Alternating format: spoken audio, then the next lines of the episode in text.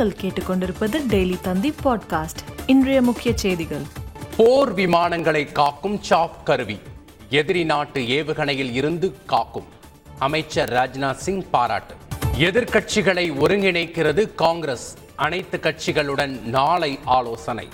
August இருபத்தி மூன்றாம் தேதியுடன் ஊரடங்கு நிறைவு. அதிகாரிகளுடன் முதலமைச்சர் ஸ்டாலின் நாளை ஆலோசனை.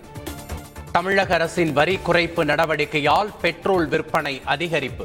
சட்டப்பேரவையில் நிதியமைச்சர் பழனிவேல் தியாகராஜன் விளக்கம். அரசியல் காழ்ப்புணர்ச்சியுடன் கொடநாடு வழக்கை திமுக அரசு கையில் எடுத்துள்ளது. ஆளுநரிடம் மனு அளித்த பின் எடப்பாடி பழனிசாமி குற்றச்சாட்டு. வருமானத்திற்கு அதிகமாக சொத்து சேர்த்ததாக முன்னாள் அமைச்சர் ராஜேந்திர பாலாஜிக்கு எதிரான வழக்கு. தொடர்ந்து வாய்தா கேட்டதால் சென்னை உயர்நீதிமன்றம் கண்டனம்.